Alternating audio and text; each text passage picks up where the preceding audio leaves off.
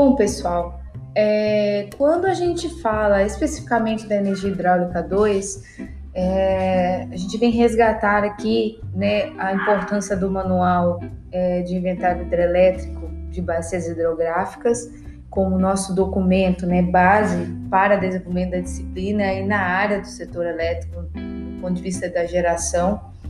É, a gente destacou também nessa aula 3 é, as instituições, a importância né, e, e, e, a complexidade que envolve a interação de diversas instituições, tanto o Ministério de Minas e Energia, a ANEEL, a empresa de pesquisa energética, a própria relação do empreendedor com esses órgãos, né, os estudos que são necessários para que a gente avance para a etapa de licença prévia, depois o leilão e as demais etapas que envolvem o projeto básico, é, o projeto é, executivo né, de construção e a operação em si. E a gente resgata novamente aqueles, aquelas etapas né, é que envolve o planejamento, a construção e a operação de empreendimentos elétricos, desde da estimativa de potencial hidrelétrico, estudos de inventário, estudo de viabilidade e impacto ambiental, o leilão de energia em si, né, o projeto básico, o projeto ambiental, o projeto executivo e construção e a operação em si da usina. É, os critérios socioeconômicos tomaram um pouco de, de tempo do, na nossa disciplina. A gente realizou alguns encontros tratando desses critérios socioeconômicos, especialmente porque é, a gente observa né, que há um avanço significativo na leitura desses conceitos quando a gente tinha aquele entendimento da avaliação de impactos ambientais que levava em consideração um empreendimento apenas. Então, aqui nos critérios socioeconômicos, é, do ponto de vista de aproveitamentos hidrelétricos, a gente tem uma ampliação, né, uma sistematização dessa visão, uma ampliação e a gente observa então que esses conceitos eles ganham né, uma, uma amplitude muito maior do que a gente conhece aí ao longo né, das disciplinas da engenharia ambiental, especialmente avaliação de impactos ambientais. Então a área de estudo, né, ela é delimitada, né, de modo a possibilitar a análise desses processos socioambientais inerentes à bacia hidrográfica inventariada.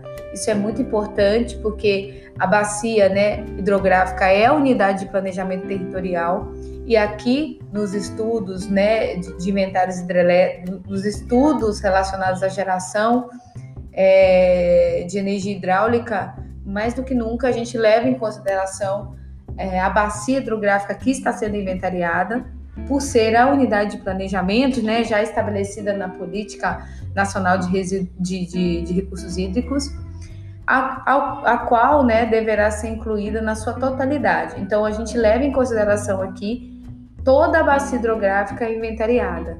É, deve ainda possibilitar a identificação e avaliação dos processos impactantes gerados pelo desenvolvimento do seu potencial hidrelétrico.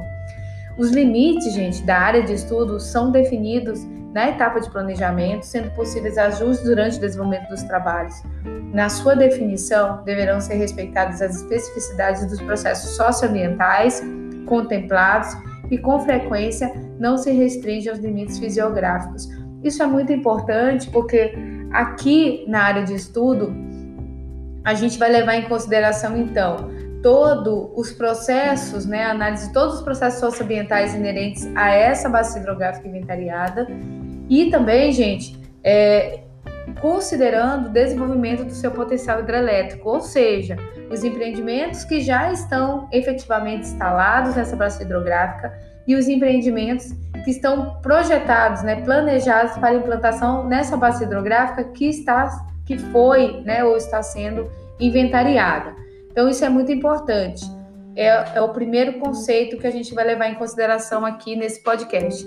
O segundo conceito é o conceito de sistema ambiental. Né? E entende-se por esse, esse sistema ambiental o conjunto de elementos existentes na área de estudo, incluindo seus atributos e qualidades, as funções que, que exercem nos processos e as suas interações. Então, o entendimento do sistema ambiental ele ganha essa complexidade uma vez que dentro de uma determinada área de estudo, em que eu vou levar em consideração, todos os processos né, e interações que ocorrem ali na, naquela, naquela base hidrográfica inventariada, considerando o seu potencial é, hidroelétrico, ou seja, os empreendimentos já implantados e os previstos para implantação. E nesse sistema ambiental, eu vou, para que eu avalie do ponto de vista do sistema ambiental, eu vou incluir atributos ou qualidades, é, as funções que exercem nos processos, nesses processos que vão ocorrer nessa área de estudo e as suas interações.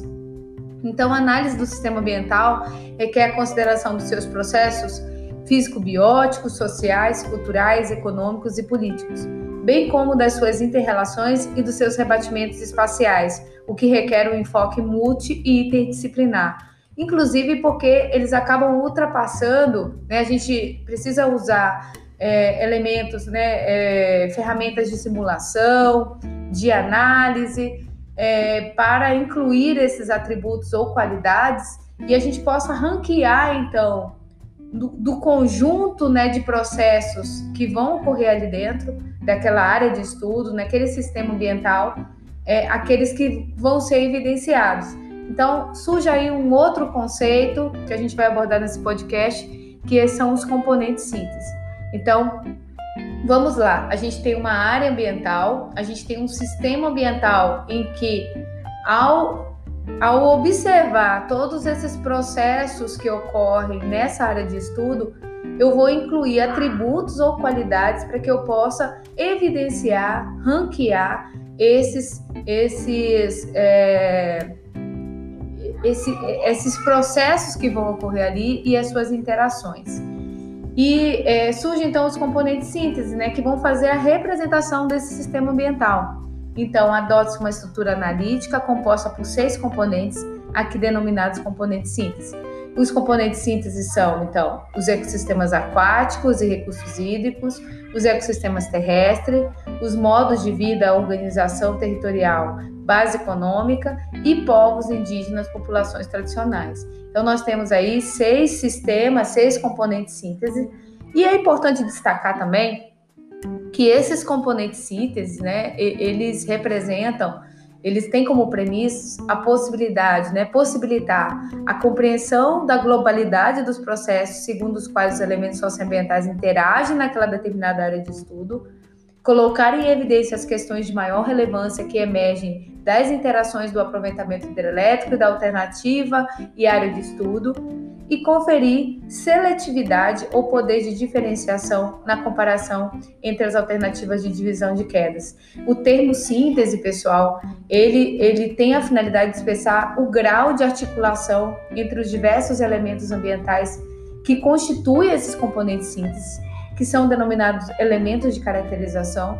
E é importante entender né, que esses elementos síntese, eles podem, é, que esses elementos de caracterização, eles estão presentes em mais de um componente, assumindo assim diferentes funções dos processos inerentes a cada um desses componentes síntese. Então, é, esses elementos não são agrupados segundo as categorias tradicionais que a gente já conhece na avaliação de impactos ambientais, né? Então, estudos socioambientais, meio físico, biótico e antrópico. Pelo contrário, cada componente síntese pode representar a síntese de elementos de caracterização dessas três categorias. Então, eles vão sempre ser evidenciados através não é, é do, dos atributos ou qualidades que esse sistema ambiental vai ser representado via os seis componentes sínteses lá. Então, isso é muito importante. É, esses três conceitos são fundamentais e caso alguém tenha alguma dúvida, entre em contato, acompanhe também no PDF da, dessa aula, dessa aula 3, e qualquer questão estou à disposição.